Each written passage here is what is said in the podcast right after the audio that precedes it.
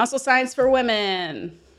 Ice cream science for women. Ice cream science, black eye science. Let's talk about it. How are you doing? Do you or do you not have a black eye?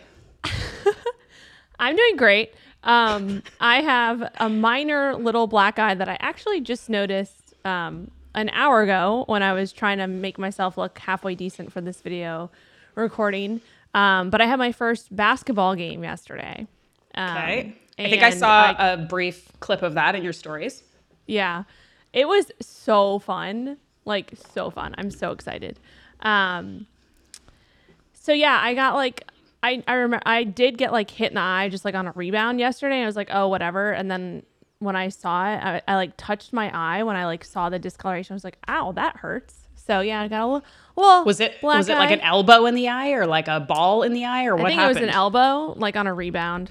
Um, but nothing like crazy. I think maybe I'm just sensitive, you know. I don't know. I think that's pretty badass. Any way that a person gets a black eye is kind of badass. It's like one of the cooler injuries to have because it just sort of makes you look tough. It makes you look like you've like done some things. So I respect it. I respect the black eye. And it's not actually like you would not really notice it. I think I was Yeah, it's like know. barely, and it's like under Yeah. here. Kind of just looks Oh, like yeah. you said. I'm really tired. Yeah, you're you're I you're killing but- it. yeah, which you are because you're playing basketball. So is that making you feel like you're back in your like college days and Yeah, yeah. it's it's fun. Like it's just fun because it's like with my team. It's just like all the friends that I've made from kickball. Remember we uh, talked about this. You know, when this year started, my my goal for 2023 was to get out there and be social, and it has. I feel like I've exceeded the goal or surpassed that goal with like all of the friends that I've made um, on the kickball team, and then we, you know, create join this basketball league, and then also the football is starting in like or flag football starting in two weeks. Um, so yeah, it's been fun. Uh, it's been fun.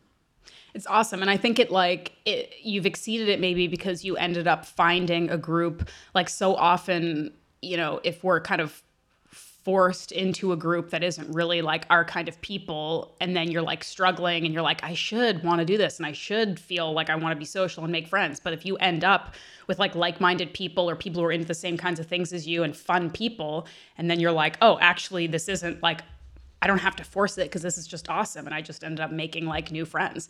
I feel like it's such Yeah. a fallacy too that like there's like this weird myth that you can't or don't make as many friends or good friends like as you get older. You know what I mean? And I actually feel like it's like the opposite. Like, I don't know, maybe we all have, well, I know we have like high school friends. Like, I met some of your friends when we were in New York. And like, Yeah. I have a couple friends obviously that I've known forever, but some of my best friends in the world are people I met you know, past the age of 30.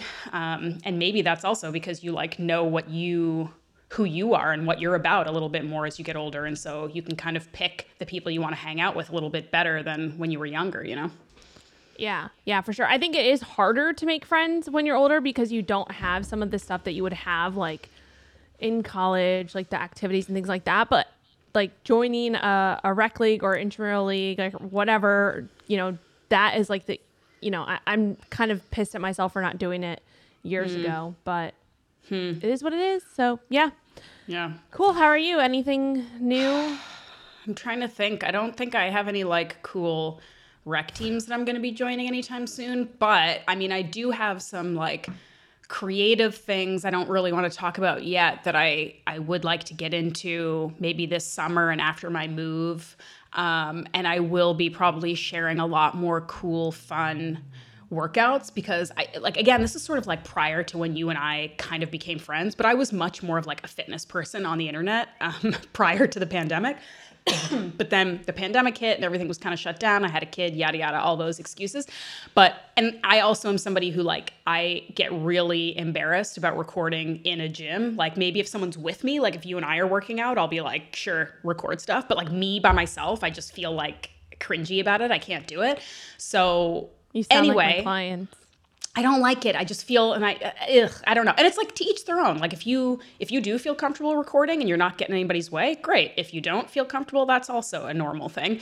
Um, but I'm gonna be like doing a garage gym again for the first time in a really long time. So I'm going to be doing a lot more stuff at home and I'm going to have a lot more space outdoors to do like really creative, cool, fun, like more functional outdoor workouts and stuff that I really, really like doing. And it's going to be the summer here, which is going to make a difference. So I'm excited to like do more of that stuff and share more of it. And I'll be doing like a lot more swimming and just sort of like cool outdoor fun workouts. So maybe not really Awesome. team related. Although we do always do, and I've talked to you about this, when you come visit, you're gonna have to take part.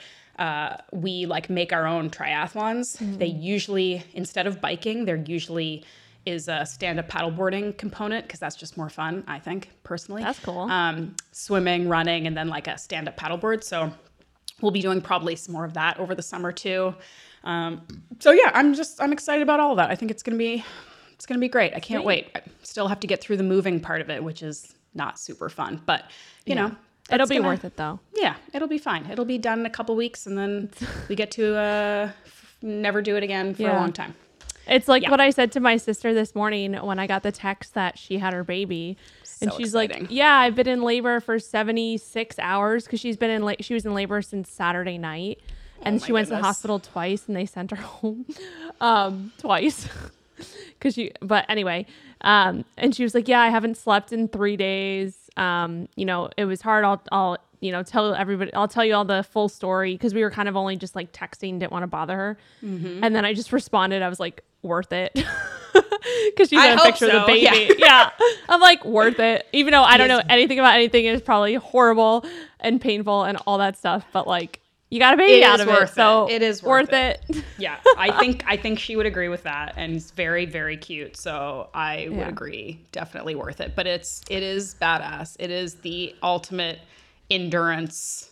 I mean, whether it takes you twelve hours or three days or whatever, it's it is very intense. Um, Yeah. Okay, so speaking of things that take a long time, let's talk about reverse dieting yeah. because I'm kind of doing it right now. Mm-hmm. Um, but I think it's so the reason why this is uh, important is because we've talked about this before. Everybody wants to know how to lose fat and everybody wants to know how to change their body composition, but nobody really talks a lot about what to do when you've hit your goal and you either want to stay there or you want to bump your calories back up. You want to just like continue to live your life without undoing all of the hard work that you just did.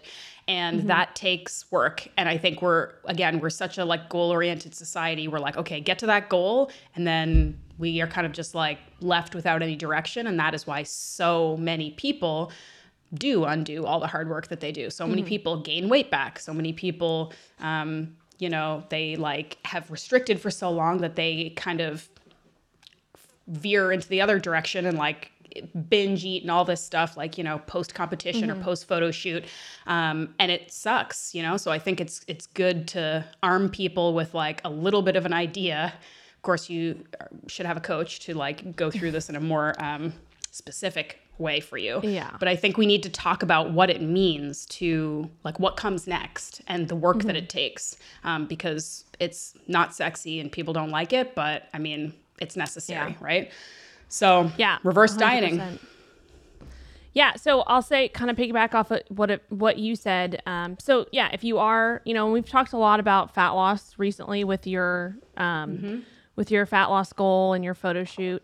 Um, but I think the biggest thing to to outline first is that you have to have um, some type of plan. You have to have a plan for after you've reached your goal. Um, and this is where that periodization comes in. This is where understanding that like you you know if you are losing weight or losing body fat and you're eating in a calorie deficit when you do hit that goal or when you've come to the end of that phase you have to realize that like the amount of calories you're eating to lose weight is not the amount of calories that you should be continuing to eat. Because i think that's where people like they're like oh i want to um you know either stay here or continue to lose weight or whatever. And they feel like they have to eat that same amount. But it's like no if you were losing fat at eating this certain amount of calories you are in a calorie deficit right? And that will also i mean there's so many ways that we can go into this and talk about this but over time, depending on how long your fat loss phase is, depending on how intense it is, um, that will kind of determine you know, if you do have to continue to reduce calorie reduce calories as you're losing weight, you know, how much weight are you losing? How you know, are you um, you know, becoming a smaller version of yourself? Like how much? Like have you only lost five pounds or have you lost 20 pounds? Right? Mm-hmm. There's a difference there. Um, so I think the biggest thing to just understand too is like there has to be this is all this to be said, there has to be a plan for after the diet and you have to understand what you need to do in order to maintain your results. Um, and this is where that reverse dieting comes in, right? Mm-hmm. Um, and so, reverse dieting is simply the concept of bringing your calories back up in either a gradual fashion or um, there's you know some people have maybe heard of the term recovery diet which is more so um, with like bodybuilders and more professionals where they've gotten to such low body fat percentages and they're so lean when they step on stage that they need to bump those calories up pretty significantly immediately um, just to recover from from that period of time and rec- and basically get their health their their hormones um, all that stuff kind of basically uh, jump started right from mm-hmm. the start so that's a, a scenario where instead of kind of gradually working your calories up, you would jump up to a certain level and then work up from there. Um, but for most people, reverse dieting is going to be a process where, like for your general population, is going to be a process where you do kind of gradually work your calories up. Um, whether that's taking an approach where it's like a, you know, maybe you were in a 20% deficit, for example, and then you hit your goal or whatever you, you want to stop and and start to reverse diet um, maybe you reduce that to a 15% deficit and then a 10% and then a 5% right? All the way until you kind of work your way back over a series of weeks um, closer to maintenance which we'll talk about in a second. Or another option is to potentially um, like we're doing with you is we didn't have a very long timeline, right? So it was about eight weeks. Um, and so what I wanted to do with you was like, okay, let's just get, especially because we kind of brought your calories pretty low with that short, intense period. Um, but you didn't lose like a ton of weight. 20 pounds, right? It mm-hmm. was about four to five pounds. So not a significant change in body weight. So with your approach, what we're doing is basically bumping your calories up to around like 70 to 80 ish percent of your your perceived maintenance and then we're going to kind of gradually work from there. So all that to be said there's different ways to approach reverse diets. There's no one way. Um, i approach it differently in, in kind of different capacities with every client that i work with. And this is why having a coach to uh, structure your plan for you and actually you know work with you one-on-one is very very important when it comes to to that. Mm-hmm. um, do you want to add anything there before I kind of talk about metabolic adaptation? Because I think that's something that I think people don't understand, yeah. and I think that's an important component of it. Yeah, I mean that's what I was going to to get to, but I think that one of the important things to remember, and again, I'm struggling with the uh, with the um, this like post goal um, going back up in calories and paying attention to things because I just again like it's so low priority for me in the context of my life right now.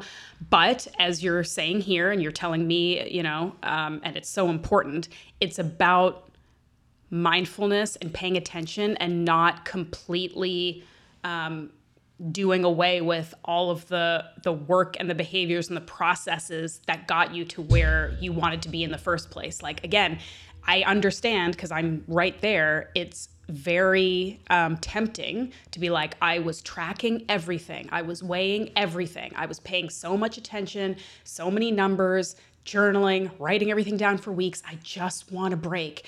But you take a break for two or three days and it gets that much harder to get back into the tracking and then you're completely off and then you don't know how many calories you ate for the last week. So you don't know you know you, you can't accurately predict what your new maintenance calories are going to be or whatever because you're not tracking them. So again i'm kind of like reiterating back to you what you've been telling me which is like the tracking the work the paying attention the mindfulness is not over when you've hit your goal it can't be because you have to pay attention to what you're doing or you're you're not going to you're not going to maintain what you worked for. You're not going to be able to accurately kind of get back to your new maintenance and what you're trying to you know where you're trying to stay comfortably. Um, tracking paying attention mindfulness having a coach having somebody helping you with this matters. And i think another thing that i was talking to one of my clients the other day because we're actually sort of still in the like body recomp phase for her it is a bit of a trial and error. Like you and I, when we were working on this, like we don't know exactly what my maintenance calories are. As you've said, these things are a range, right? So you don't know just from like a week or two of tracking and paying attention what your upper and lower end of the range is. You can have an idea, but a lot of this is kind of like playing and seeing how your body adapts and seeing how your body reacts and adjusting from there, which is why it's so important to track and do it accurately because if you don't know, like you're giving me recommendations based on a guess. And mm-hmm. it's just kind of wasting time, right? It's wasting your time and it's wasting the coach's time. So I guess all I'm trying to say is, and I'm trying to convince myself because I'm just like so over it. And so, like, I have so many other things to be focusing on. But it's like, if you're going to do this, like, just just keep tracking, keep paying attention, just stay on it because otherwise you're just sort of wasting your time. But mm-hmm. to go into the metabolic adaptations thing, the metabolic adaptations of dieting, I think this is a really important part to consider. And it's really not something I hear in a lot of fitness conversations, a lot of podcasts what happens to your body when you're dieting. Some of these things are perceived as negative things, and they aren't necessarily. Some of them are kind of crappy, depending on how you look at it. Mm-hmm. But it's important to know that these are um, common, normal, natural, and in some ways good side effects of dieting. So I'd love mm-hmm. for you to kind of like dive into that so people can understand. Because a lot of times people don't really like, they think, oh, I dieted for two or three months and XYZ happened. So that must mean that I screwed up my metabolism and I'm all messed yeah. up now. Um, yeah. So I think it's important to talk about that. Yeah, absolutely. And before I jump into to that, I'll just reiterate, you know, you don't just like when you were tracking everything in your fat loss phase, you don't have to be perfect, right? None of this is about being perfect or, you know, suffering through it. Um, but the consistency part of it, the yeah. okay, yeah, I took a few days, you know, I hit my goal and I took it like for example, you had your photo shoot, you took a few days, you went out, you had, you ate, you didn't track, whatever, absolutely fine but getting right back on track after like two days, three days, not letting it drag out to like two weeks mm-hmm. because that's where we start to get into some some uh, issues, I guess you could yeah. say. Yeah. Um, so yeah.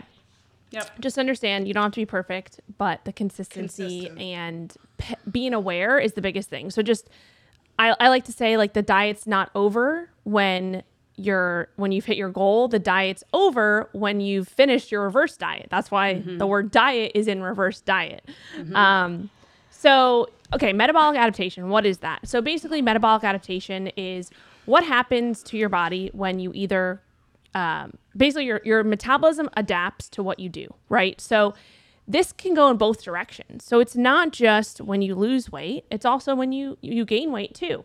Um, so with mm-hmm. metabolic adaptation, uh, the simplest way that I like to explain it is to just, you know, explain to people what your metabolism is, right? Like, so in terms of metabolism and, and the components of it, really we have four main components of like our metabolism, or we can kind of think about this as our uh, another term that's not synonymous, but it's really all the components that make up kind of this side of things is our total daily en- energy expenditure, right? Mm-hmm. So basically what burns energy throughout the day. So we have four components of your metabolism.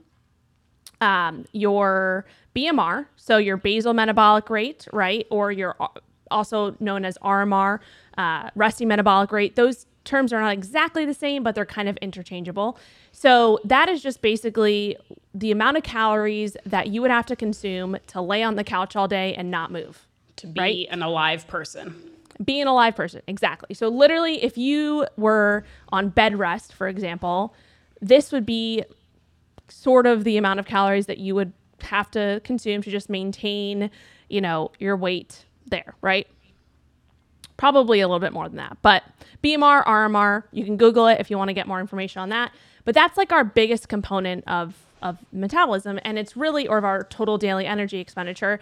And that is really determined mostly by your body weight, like your mass, right? Like how much you weigh on Earth and gravity, right? Um, so that's a huge component of it. Um, and then obviously like genetics and and age and things like that will play play into it. Um, how And- much muscle mass? Oh, Yeah, I was just gonna say. Sorry, I was just gonna say how much muscle Yeah. you have. Which again, I think maybe that's like uh, talked about a little bit too much because, like, look, if you're six five and two twenty and a man and have a ton of muscle, and then you're or you're five two and don't have a lot of muscle and you're a woman, that's gonna have like a pretty relatively dramatic impact on mm. your BMR. But if you're like, you know, if it's you and me, we're basically the same size. Maybe one of us has a couple pounds more muscle. It's not gonna have a mm-hmm. significant increase. You know what I mean? Like I think people sometimes maybe way too heavily like building muscle is going to make me burn so much more fat sitting around. It does, but we're talking about a couple calories, right? Like I mean, it adds up, but it's still it's a reason to Yeah. bu- to build muscle, but it's not like okay, Yeah. if you build two more pounds of muscle, you're going to like burn uh, fif- Yeah. like 500 more calories a day, right? Yeah, so calorie for cal, and this is where it gets a little bit complex. Calorie for calorie, like the amount of muscle versus fat you have, technically it's not a huge difference. But where the difference comes in is um, as you build muscle, you actually do gain weight from that too over time, right? So you do become a heavier version of yourself. Um, so that's one component of it that I just mentioned. And then also we know that muscle is it is metabolically taxing. It does require more energy overall just to sustain that. So Yeah. that is another um, component of it. And then when also when you have more muscle mass, it's kind of like a a sink to soak up extra carbohydrates and things like that that you you know can store more in your muscle tissue if you have more muscle tissue, right? So there's a lot of other components that play into that too. Um, but but yeah, It's I, I mean it's always good to have more muscle. It's just Oh, yeah, it's 100%. necessarily going to like Yeah. completely change your world to have a Yeah. couple pounds more muscle. Anyway, okay. So BMR or RMR, that's uh, kind of the biggest component of our total total daily energy expenditure. And then we have three other ones. We have NEAT, which we've talked about a lot. So non-exercise activity thermogenesis is basically just all of the general movement that you do during your day. Um, you know, I like to count steps in this. That's how I kind of track NEAT. Um, you know, just literally me standing here, moving my hands. Like this is all, you know, movement that I'm doing that counts towards my NEAT. Um, so that's the second component, and then you have uh, total. Um, uh, sorry, Thermic effect of thermic effect of. Yeah, thermic effect of food (TEF). So that's basically just the amount of calories that you burn to absorb and digest food, right? So we know that the different macronutrients have different uh, levels of thermic effect of food, and we know that protein has the highest thermic effect of food, meaning that it takes the most energy to digest and absorb protein than it does carbs and fats. So protein has about eh, 22 to 25 percent thermic effect of food. I think carbs is about five to 10, t- five, five to 10 percent. I could be butchering these numbers, but you don't need to know exactly. Five to 10 percent ish, and then fat is like three to five percent. Um, so fat's the lowest. It takes the lowest amount of energy um, to absorb and digest fat. Carbs are second, and protein's like the highest, right? So that's something to, to understand, right? So that's our third thermic effect of food. And then the fourth one is basically the thermic effect of exercise. Um, people either refer to this as TEE or um, there's other acronyms or whatever. Uh, but basically, it's just the amount of calories you burn while you're exercising, um, and that's in its own category, right? So if we're thinking about these four things, right, these are what make up the amount of calories we burn throughout the day, you know, basically, right?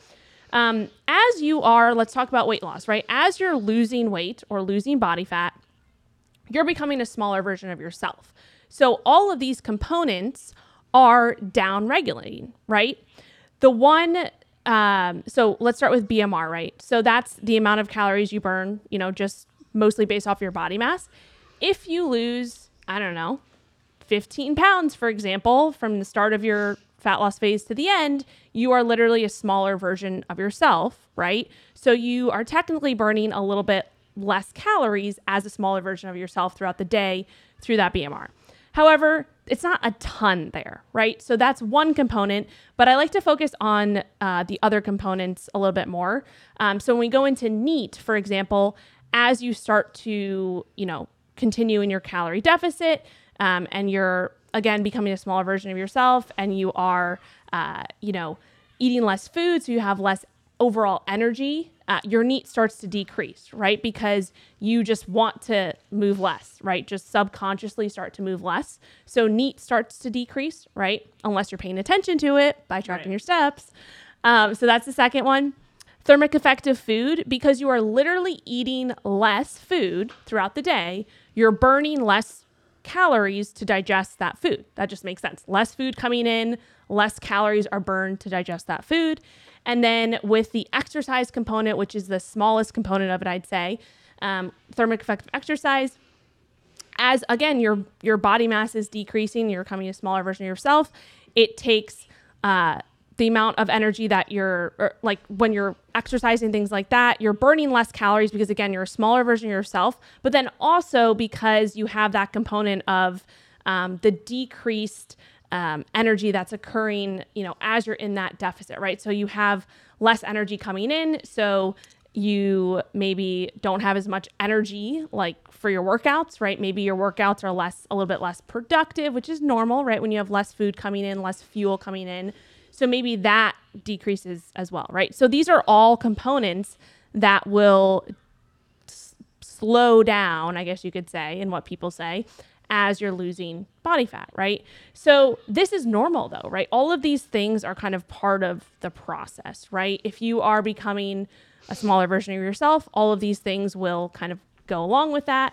Um, and so that's really what metabolic adaptation is. And this is where some people get confused, where it's like, oh, my metabolism's broken or my metabolism has slowed down, right? So it's not broken, but it has kind of slowed down. But as a result of the things, all of these things that we just kind of mentioned. So it's part of the process and it's actually, um, it's actually showing you that you've successfully lost body fat if these things are happening, right? Mm-hmm. So it's not necessarily a bad thing, but it's something we have to pay attention to because then when we try when we when we hit our goal, right? We have to now work our calories back up. And if you are if all of these things are kind of down regulated, then we have to address that. We can't just go back to what we were doing before because we have to understand that we need to address these components that have down regulated so we can start to upregulate them in a strategic way, in a structured way, so that we don't overshoot and gain everything back. And then one other thing is I'll say is with um, the uh, the downregulation of the metabolism, we also have a downregulation of certain hormones, which I'm not going to get into all that, but that is also a normal part of it. As you lose weight, as you're in a calorie deficit, your hormones will also kind of take a hit, so to speak. Um, and this will be more so the longer that you've been in the deficit, right? So um, we talk about kind of the the timeline there. Um, so that's another component. So we have hunger hormones, you know, thyroid, um, cortisol, right? Our stress hormone. The longer you've been in a deficit, that's a stress to your body. The more intense, all of that. So those things start to downregulate. So we need to again address that and realize that we need to kind of um, stoke the fire, I guess you could say, to work those things back to a kind of maintenance level, I guess you could say. Mm-hmm. Did that all make sense or did I just confuse everybody? No, no, I think that's all very clear. I mean, I guess some of the like nuance that people may be wondering for themselves is like maybe there is a reality there where if you are losing a lot of weight, like there's a difference between again, like someone like in my situation where I'm losing a couple pounds. I'm really not mm-hmm. changing so much as a person. I'm a very slightly tiny bit leaner leaner version of myself some of this this stuff still goes into play but like not that much right versus mm-hmm. somebody who maybe was 200 pounds and lost 50 pounds over the span of six months or a year maybe there's a little bit of acknowledging that like if you're planning on sort of never being 200 pounds again and and mm-hmm. moving forward as a significantly smaller person knowing that like your your metabolism or your body or like how your body functions is sort of always going to be different now. Like you are a smaller person. You're at this point a significantly smaller person. That's 25% of your body weight that you've lost. You may you may never eat as many calories as you used to ever again, right? Like you are structurally kind of a pretty significantly different person. And I think, again, sort of just recognizing that versus maybe some people who are like very prone to like, perfectionism and like a little bit of OCD who have maybe lost like seven pounds and think, oh, I'm completely a completely different person now. And it's like, I have to, you know, it's like maybe not really. Like this stuff is mm-hmm. important to know, but it's not as significant. You know, it depends on sort of how much weight you're losing and how long this process mm-hmm. is taking and that kind of stuff. Like, you know, Yeah. I don't know. No, yeah, no, that that makes complete sense. And I think there are I mean, we're we're very much scratching the surface here. Like there are so many other things that we, you know, work with our clients on and things like that. Um, that we can't just get into all the the kind of nitty gritty details. That's where coaching and you know working with the individual comes into play. Um, but just understanding some of these things, I think, can be empowering, so that you know, like, okay, um, just from a, a standpoint of like the like what is the reverse diet and like understanding metabolic adaptation i can i think can just be very empowering so that you are aware of these things and you become more aware of them too especially with like NEAT for example that is a huge component that we can kind of um, manipulate if we know how to track it which is through step and steps and things like that we can use that to our advantage in both directions um, and then with the metabolic adaptation in the opposite direction as you start to eat more food, right? As you come out of the deficit, you start to eat more food. That starts to increase your thermic effect of food, right? As you start to eat more food, you're going to have more energy, right? Because you're going to be fueling yourself more. So you'll have more energy to expend um, throughout the day through NEAT, which you won't even, you know, notice, right? So you'll be increasing NEAT, right? You'll also be probably increasing a little bit of the energy that you spend in exercise, right? Or you're using exercise because you're just going to have more energy to give your train sessions maybe a little bit more oomph than you did when you were in your fat loss phase, right? So all these things are, are kind of up regulating all of those things we talked about. Um, so that's why it's important to understand that too. And again, like you said, it, it there is a difference between someone who's lost maybe 50 or 20 pounds and understanding that like this is why we have these different periodization phases. And this is why I encourage everybody to really, you know, if you don't know what your maintenance intake range is before you jump into a fat loss phase, I think that's a huge mistake because then you don't really have any kind of guidelines to where you're trying to work back towards. Especially, you know, understanding that, like, again, if you lost 20 pounds over the course of, like, I don't know, s- six months, for example, um, the amount that you were eating to maintain your weight 20 pounds ago is probably not going to be the same amount that you can eat to maintain your weight now. But that doesn't mean it's going to be drastically lower. We just have to understand that things downregulate. And if you go back to eating that same amount, you will actually not be at maintenance anymore. You'll probably start to inch into a slight surplus and then you start to gain the weight back. And so that's why understanding these things is very important and working with a coach to help you through that because besides all of these like things that are happening and all the science, there's a huge mental component to it, like you're mentioning, right? There's a huge mental component to like, okay, I've hit my goal and I'm burnt out and I don't want to do this anymore. I don't want to track my steps. I don't want to track my food. And that's where having the accountability and someone that you have to report to every single week um, is like a huge piece of just maintaining your results. Um, I think that a lot of people forget about the mental side of things. Um, Having a support That- system makes Yeah. it makes it easier. yeah. Is it worth mentioning? Is this? Would you agree with this? That like because somebody who may be new to this concept, um, and again, for the vast majority of people who are maybe not losing massive amounts of money or weight, maybe when they're doing this, they're losing five to ten pounds or something. Is there a case for saying like doing this? Um, like cyclically, like we've talked about before, like it kind of makes sense over the course of a year to maybe like do sort of a, a dieting down phase and then a period of maintenance and then like a period of, of growth, like muscle building or bulking, if that's what you want to call it.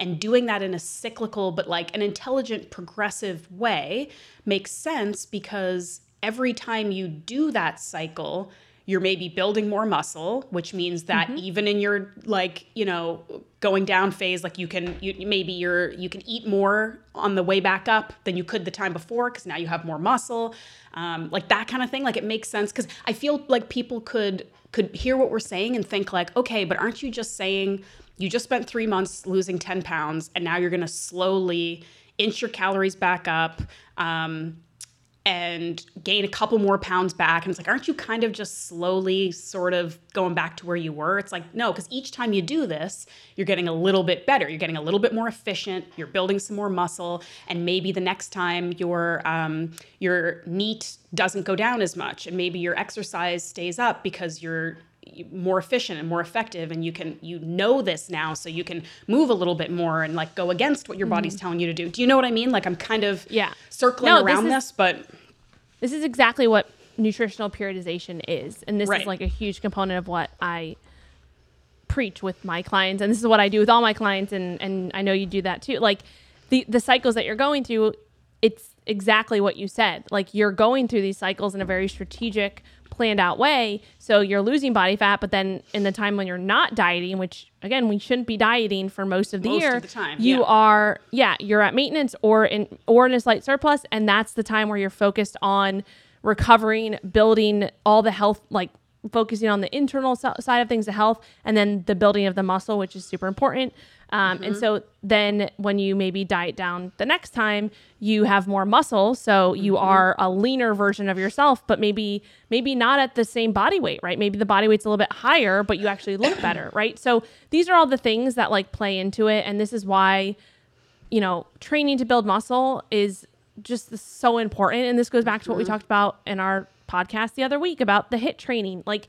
if you're just training to burn calories, like you are missing a huge piece of it. You have to train to build muscle so that when you do go through these phases, you have more muscle to show and you will improve your body composition over time, right? Because we don't want to just stay the same, but you'll improve over time and, um, all the things that you said i won't repeat but yeah. I mean, and again, I, I I'm I have personal examples of this because even before I was like tracking the stuff and I was doing like the bodybuilding stuff, like I would take a year between each show and I was absolutely not in any kind of restrictive phase. I was probably more surplus than I needed to, but every single time I dieted back down, I looked better and I was heavier. And even now as uh, you know, fully grown old lady, um, you know, how I look at 130 pounds is way better than I would have looked at 130 pounds 10 years ago because I've got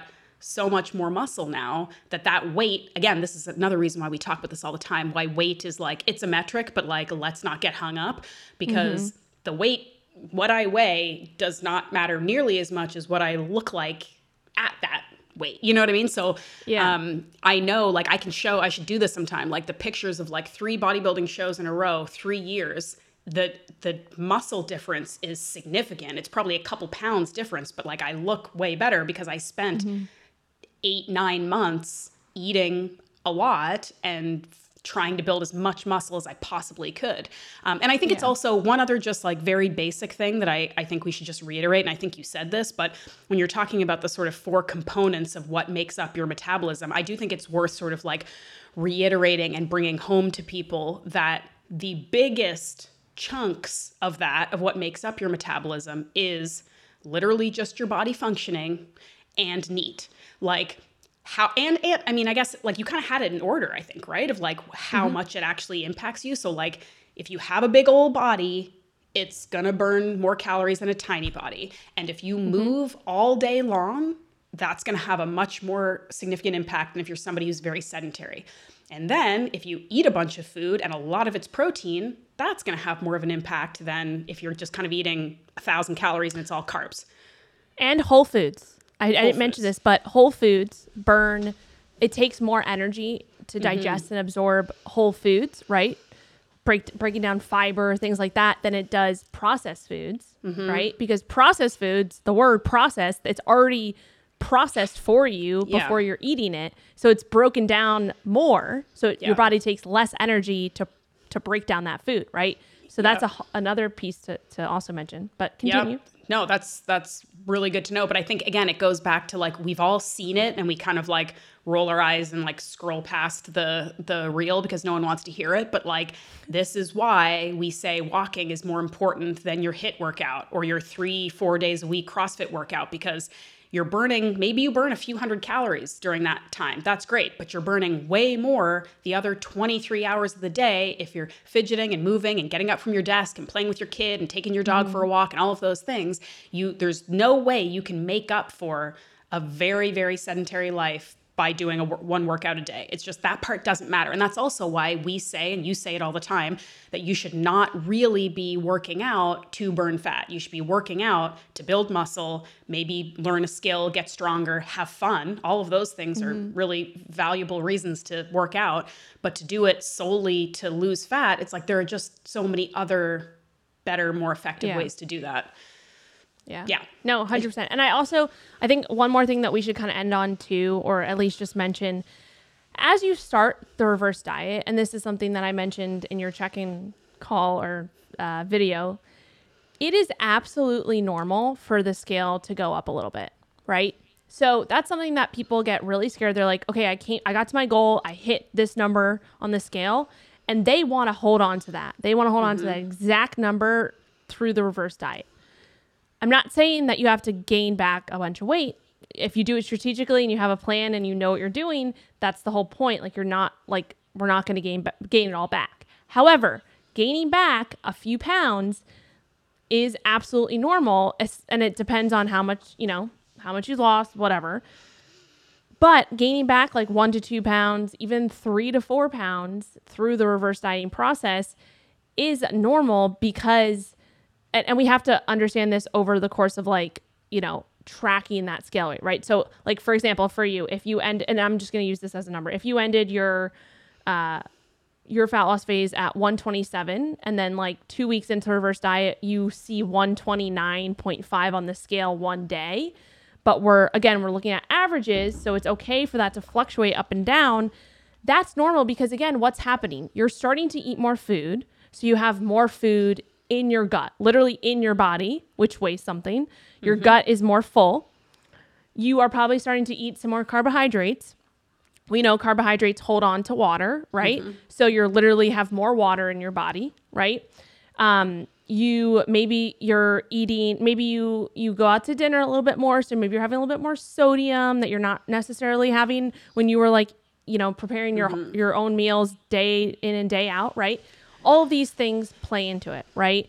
So uh, maybe you you actually you have more energy now to do a really hard glute workout that you didn't have all of that energy back in the fat loss phase. And so now you have you're holding on to a little bit more inflammation because you're you're breaking your muscles down and you're working a little bit harder. So you're holding on to more inflammation which could cause the scale to go up. So this is with all that being said the scale going up a little bit through the reverse diet is absolutely normal and that should happen right um, it's part of all the things i just mentioned and so as long as you are still tracking like body tape measurements and photos and all the things that we talked about, those are why those things are important because the scale is not the end all be all and it's not going to give you the full picture.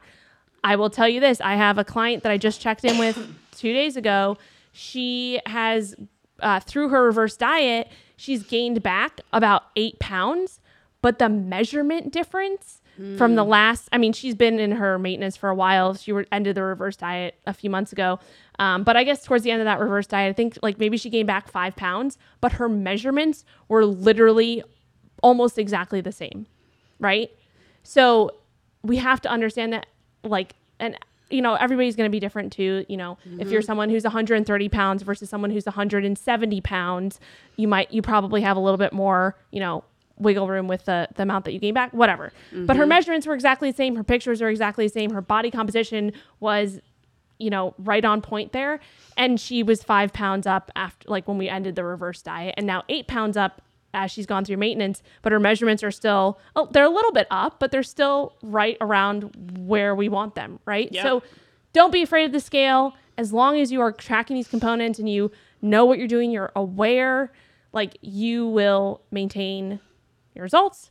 Um And I'm going to say one more th- quick thing because I know I'm talking about talking a lot, but I think this is super important too is the body image side of things and understanding that when you are at maintenance um, and you're practicing maintenance, there are going to be days where you wake up and you feel super fluffy. You feel like you've gained a ton of weight back. You feel like crap, especially as a female if you're going through, you know, stages of the month, things like that. There's going to be days where you wake up and you're like, "Oh man, like I just want to diet again. I I feel fat again."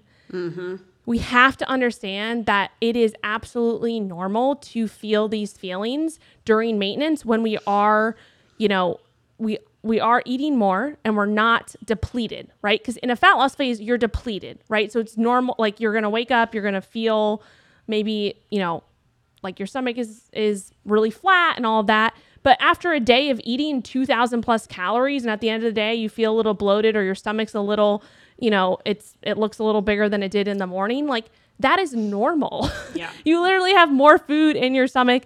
And so this is a this is something that I struggle with a lot too. Mm-hmm. It's just like the body image day to day and understanding like those fluctuations in your and how you feel about yourself, how you look in the mirror. Those are normal and it's really like the understanding that the you have to, to like keep the positivity there and s- don't talk negative because that is where we start to get into trouble and I've you know been preaching this to myself too but anyway that's Again, I just I- think that's a super important component I think that the biggest response to that, to offset that, is something we've talked about before, which is to prioritize other things in addition to what you look like because we can say it all day long. It's the same for men, it's the same for women, it's the same for elite athletes, it's the same for everybody. You are not going to look exactly the same all day, every day. You're gonna feel bloated some days. You're gonna feel depleted some days. You're gonna feel buff some days. You're gonna feel whatever some days. And those days you could all look exactly the same. It's just what's going on in your head. So, and like you said, it's totally fine. It's totally normal. Don't beat yourself up if some days you wish you felt or looked leaner and some days you feel you're feeling yourself, whatever. The human condition. It's great. But again, mm. if we can always just like when we're having those moments, step back and be like, but I'm working hard. I'm learning skills. I'm getting stronger. I may feel kind of fluffy today, but I could go in there and deadlift this much weight, or I could go do some pull ups, or I could go run with my kid. Like, I'm still a capable, smart, fit, good person. Like, that's those are the things you have to come back to because if all you think about is what you look like, of course you're going to be obsessing about the days you look less good. Like, you know, Yeah. we just have to care about other things. I mean, I'll tell you, my 20 month old, he wakes up in the morning with like his ribs sticking out and full abs. That's thanks to his dad. And by the end of the day, he's got this big old baby belly and it's the cutest thing in the world and I love it. And I don't judge him for having a big belly at the end of the day cuz he's been eating all day. It's fine. So if I have a little belly at the end of the day cuz I've been eating a lot too, that's also fine. So yeah, again, it's just like we all it's fine to care about how you look, but let's care about other things too so that we aren't completely derailed when we have those off days, which everyone has. It's fine. Mm-hmm. Go do something else. Stop thinking about what you look like for a second and you're going to feel better. yeah Okay. and know reverse that we dieting. we feel that way too so like Everybody you does. are normal Yeah. normal but let's get over it. There's better things to worry about. Okay. Reverse dieting, everybody. If you have any follow up questions, send us an email, muscle science for women at gmail.com, number four. Um, we want to hear from you. And thank you so much to our sponsors, Bubs Naturals. Um, I've been drinking their coffee actually extra this month because with the moving, I need it. I need it real bad. So I've been drinking a lot of their coffee, putting the creamer in it. It's delicious. did you try the creamer in the protein ice cream yet I haven't, you know, because I'm not 100% sure if Alex ha- has packed the Ninja CREAMi, which oh no how dare he? I yeah i was actually gonna say what how dare you better he? unpack that right now that's the last thing that needs to be packed priorities. There's going to be like no bed in the house, but the Ninja CREAMi will be out. But I, I haven't done that, but that is definitely on the short list because I feel like that is going to absolutely up the ice cream game significantly with the creamer. So I will keep you posted on that. But um, if you want to get some collagen or some coffee or some delicious creamer from Bubs Naturals, you can use our code MSW20 and you'll get 20% off anything you buy. Um, and they also give 10% of their um, profit to a veteran supporting charity, which is kind of amazing. Not a lot of companies are giving that much money back to nonprofits, so it's a good company to support. So, thank you, Bubs. Thank you, everybody, for listening. Thank you. And we'll see you next time. Yeah. Don't do stupid and if shit. you enjoyed the episode, I'm just gonna come right in here and say this again. Please Leave leave, a rating review. review. It really helps. Um, share it on your story. Take a little screenshot. Shout us out. We'll reshare. And yeah, Nice. check out musclescienceforwomen.com if you want to learn more about our program and all that fun stuff. do it. We'll see you next time. What, what's our taglines? Don't do stupid shit. Let's Eh. wait. What's the other one? Mine's Let's not- don't do stupid shit. Let's not be crazy. Let's not be insane. Something like that. Let's, not, be insane. Okay. Bye, guys. Okay, bye.